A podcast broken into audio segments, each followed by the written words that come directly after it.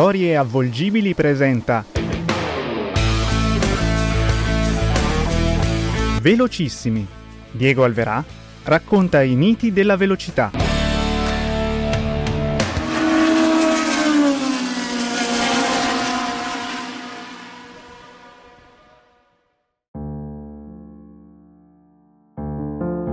Quella di Eugenio Castellotti è una storia dolorosa, consumatasi in un vortice di rimpianti, di sviste e di inciampi.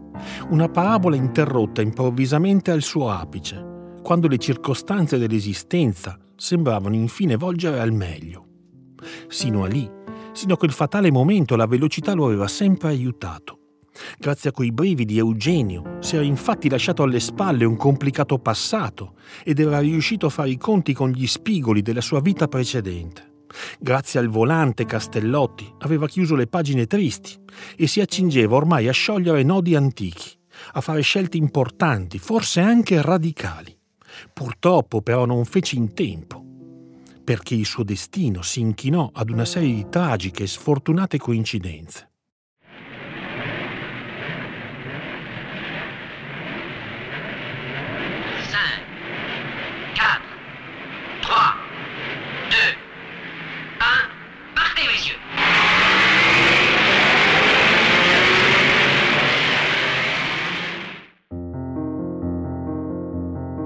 All'anagrafe Eugenio era nato senza padre. Poi, come in una favola antica, le cose della vita glielo avevano fatto ritrovare.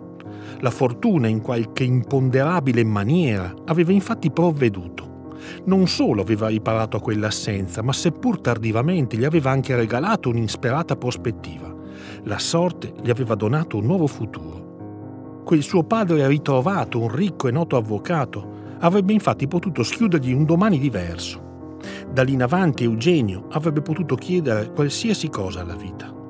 Quel padre riluttante sull'onda dei rimorsi lo aveva riconosciuto alle soglie della maturità e aveva preso accanitamente a investire risorse in quel tardivo affetto, assicurandogli studi importanti, amicizie influenti e giri giusti, nella speranza che la sua traiettoria finisse per incrociare quella paterna. Ma nonostante la gioia iniziale, Eugenio mal aveva sopportato tutta quell'interessata pressione.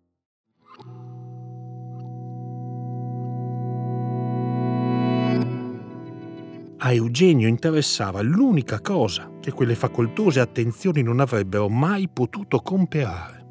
Eugenio voleva correre in automobile. Nonostante la tenera età lo aveva fatto molte volte di nascosto dal padre, arrivando persino a progettare di falsificare la carta d'identità si era così rassegnato ad attendere la maggiore età e tra crescenti tensioni familiari si era infine accomodato al volante di un'auto da corsa senza discenderne più. Quella sorda e logorante guerra con il padre non aveva fatto prigionieri. Eugenio aveva combattuto per quella sua passione, per quel suo fuoco sacro. Quella lunga faida familiare si sarebbe conclusa solo all'indomani della scomparsa del padre nel 1959 All'alba dei vent'anni Castellotti si ritrovò fortunato possessore di un consistente patrimonio, finalmente libero così di poter scegliere la sua strada. Eugenio non ebbe dubbi. Tempo pochi giorni acquistò una Ferrari, al cui volante decise che le corse automobilistiche sarebbero diventate il suo mestiere.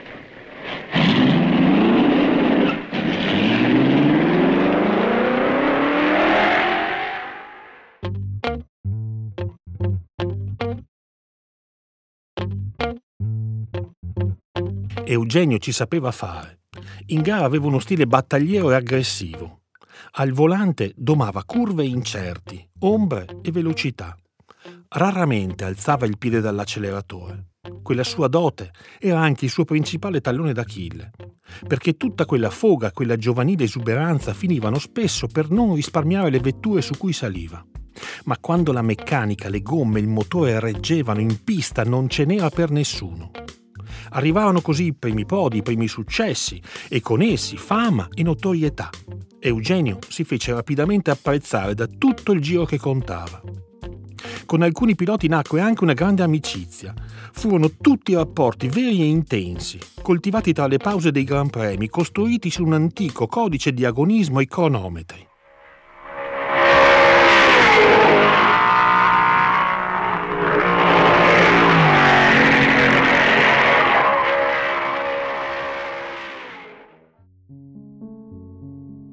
Nome di quell'amicizia che Eugenio propose a un convalescente Alberto Ascari di provare la sua Ferrari a Monza.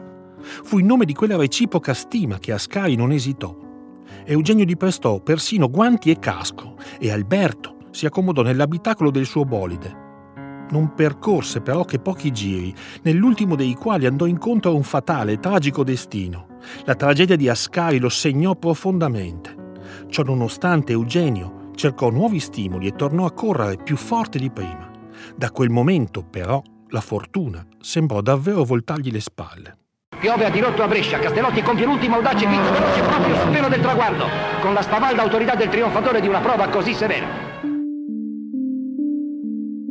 Eugenio dovette infatti fare i conti con una lunga serie di sfortunati eventi, con ritiri, rotture, incidenti e persino qualche mal digerito ordine di scuderia, che gli impose di dare strada a colleghi più titolati o in una posizione migliore di classifica generale. Decisamente meglio andò con le Vitture Sport, con cui vinse una bagnatissima edizione della Mille Miglia e la 12 ore di Sebring. E poi il destino ricominciò a tessere le sue fitte trame. Un singolare incastro di circostanze gli fece incrociare la traiettoria di una promettente stella del palcoscenico per la gioia di paparazzi e cronisti. Non fu però solo amore folgorante. Quella con Delia Scala fu una relazione intensa e travagliata sia per i tempi stretti e gli impegni di quelle loro complicate vite, ma anche per l'aperta ostilità di sua madre. Le cose sembrarono più volte precipitare e fu allora che Eugenio prese la decisione più importante. Lui e Delia si sarebbero sposati sul finire di quello stesso anno, del 1957, e l'avrebbero fatta finita con quella vita assurda consumata a rincorrersi tra palchi e box, tra teatri e circuiti. Lei avrebbe lasciato per sempre la recitazione, lui le corse, ma tutti quei buoni propositi erano minacciati ogni giorno dai rimbalzi della loro instabile passione e da quella stessa voglia di bruciare la vita che li aveva fatti conoscere. Così, dopo l'ennesima notte in bianco trascorsa a discutere di quell'incerto futuro, un nervosissimo Eugenio si mise al volante della propria vettura per varcare l'Appennino e presentarsi di buona mattina al circuito di Modena, in tempo per provare la nuova Ferrari 801 nel tentativo dichiarato di strappare il record sul giro stabilito da Jean Berat.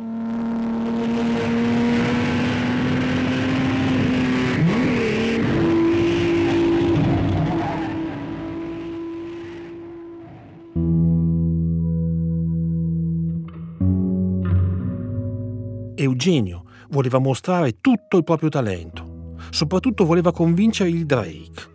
Una buona prestazione sul Giro gli avrebbe consegnato una buona macchina per le gare successive.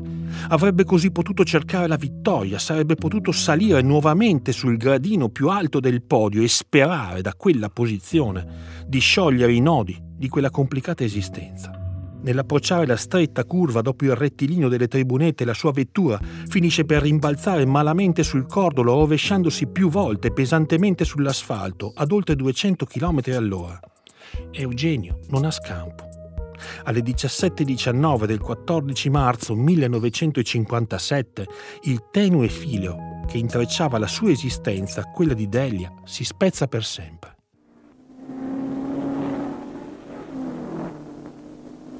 Eugenio Castellotti non è più. Ha avuto un appuntamento con la morte in un pomeriggio di marzo sull'amica pista di Modena, a due passi da casa.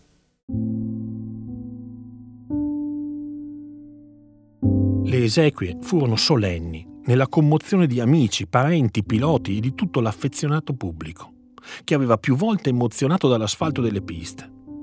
A quell'ultimo affollato saluto mancava solo una persona, mancava solo lei. Delia non avrebbe saputo né potuto resistere a quel profondo baratro di dolore.